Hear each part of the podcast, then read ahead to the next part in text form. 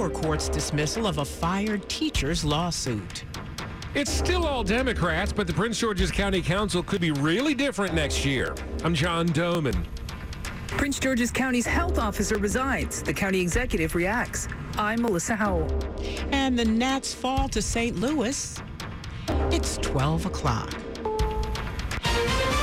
This is CBS News on the Hour, sponsored by Liberty Mutual Insurance. I'm Mayor Rubin in New York. Mega Millions turned to Mega Billion, and hopeful players are checking their tickets. The winning numbers are. First winning number tonight is 67. That's followed by 45. Up next, we have 57. Your next number is 36, and your final white ball number for this Friday evening is 13. Now for the Mega Ball number, that is 14. And if by a one out of 302 million chance you won, don't let that ticket out of your sight. Dan Geltrude is a CPA in New Jersey. The first thing you do is protect that ticket. That's literally a billion dollars on a piece of paper. So you want to make sure you secure that ticket. People in eastern Kentucky say they've never seen flooding like this before. Widespread destruction sweeping away homes, cars, and lives. 16 people are dead, and that number is likely to go much higher. The Weather Channel's Mike Bettes says the rain isn't over. From Kentucky and West Virginia back into the desert southwest, could see some flooding in the desert southwest, likely due to the monsoon there. The House of Representatives approved a bill Friday banning assault style weapons. Speaker Nancy Pelosi. This is a very special day in the Congress of the United States that history will record as one designed to save lives. The bill now goes to the Senate, but there it's not expected to advance. Secretary of State Antony Blinken has spoken to his Russian counterpart about releasing basketball star Brittney Griner and Paul Whelan.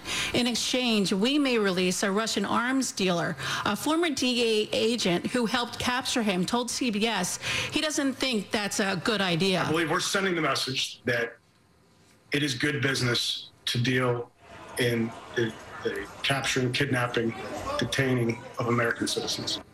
Will Smith issues an apology on social media. Vladimir Duthiers tells us what he said. In a nearly six minute Instagram video, actor Will Smith again apologized to um, Chris Rock for slapping him after the comedian made a G.I. Jane joke about his wife, Jada Pinkett Smith's baldness. I've reached out to Chris, and the, mes- the message that came back is that uh, he's not ready to talk. So I will say to you, Chris, I apologize to you. A Halloween square from Hershey. The chocolate maker says trick-or-treaters could be without their Kit Kats and Reese's peanut butter cups this Halloween as it struggles to ramp up supply. This is CBS News. Axonius Federal Systems helps federal government agencies gain the confidence to control IT and security complexity by collecting and correlating asset data from existing solutions. Axonius provides an always up-to-date inventory, uncovers gaps, and automates response actions. With Axonius, free up your team's time to focus on the high-value initiatives they were trained to do. Learn more and try it free at axonius.com slash WTOP. That's A-X-O-N-I-U-S dot com slash W-T-O-P. WTOP at 1203. Good Saturday morning, everybody. We've made it to the weekend, July 30th, 2022. Might see a lingering spotty shower, otherwise partial clearing, heading towards daybreak, 60s and 70s for the low, 73 right now. I'm Dean Lane. We do indeed thank you for taking us along for your weekend morning ride. Topping the local stories we're looking at as we ride into this Saturday together. We begin this hour with an update in the midnight hour. Now on the woman accused of shooting her husband inside a D.C. hotel. Police say it was over accusations he molested children at her Maryland daycare. The case is now going to trial, and a judge has this week denied her bail. Shanteri Weems is going to remain behind bars for now. Her next court appearance is August 9th. Her husband, James Weems Jr., remains in custody in Washington, D.C. He'll be appearing before a Baltimore County court next week. He's been charged with sexually abusing at least three children at the daycare center in Owings Mills. Shanteri shot her husband last week after getting messages about those allegations at the Mandarin Oriental in Southwest, police say. Her lawyer says it was self defense. According to court documents, police found two handguns and a notebook at the hotel where she wrote messages saying she intended to shoot but not kill kill her husband. And, quote, I want these kids to get justice. Shayna Estulin, WTOP News. WTOP News Time, 1204. Equality Virginia has filed a friend of the court brief asking the Supreme Court of Virginia to uphold a lower court's dismissal of a fired teacher's lawsuit. That teacher, Peter Vlaming, was fired from the public schools in West Point, Virginia, after refusing to use male pronouns to address a student who had undergone a gender transition and changed his name legally. The school system says it was a violation of its anti discrimination and anti harassment policies. Vlaming will then file a $1 million lawsuit against the West Point School Board, saying those policies violated his rights under Virginia law. The circuit court for the county of King William then dismissed Vlaming's lawsuit.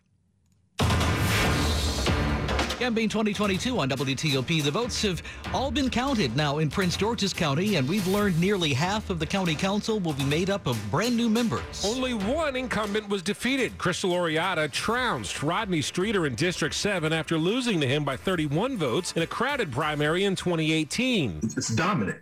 In a primary race, she beat an incumbent. That says a lot. She also becomes the first openly gay member of the county council. Other newly elected members include Wanika Fisher in District 2, Eric Olson in District 3, Ingrid Harrison in District 4, and Wala Blegay in District 6. William Ford with the Washington Informer says the progressive activist wing of the council just got bigger, which will impact leadership races. As a council chair, you get to pretty much set the set set the agenda. John Domen WTOP News. Folk who work for Alexandria Public Schools have to be vaccinated for COVID before classes start in late August.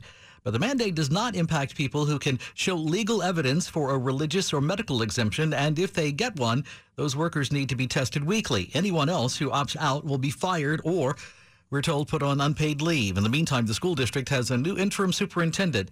The board approved a contract for Melanie Kay-Wyatt. It starts September 1st and lasts through June or until a permanent superintendent is hired. It's 1206 Saturday morning. The top health official in Prince George's County stepping down. Dr. Ernest Carter has served as the county's health officer since December of 2019. He's also led their COVID 19 response. County Executive Angela Alsobrooks made the announcement thanking Dr. Carter for his service and dedication to residents. His resignation will go into effect November 1st. County leaders will be working together to fill his position. Now, Dr. Carter is the latest health official to step down in our region.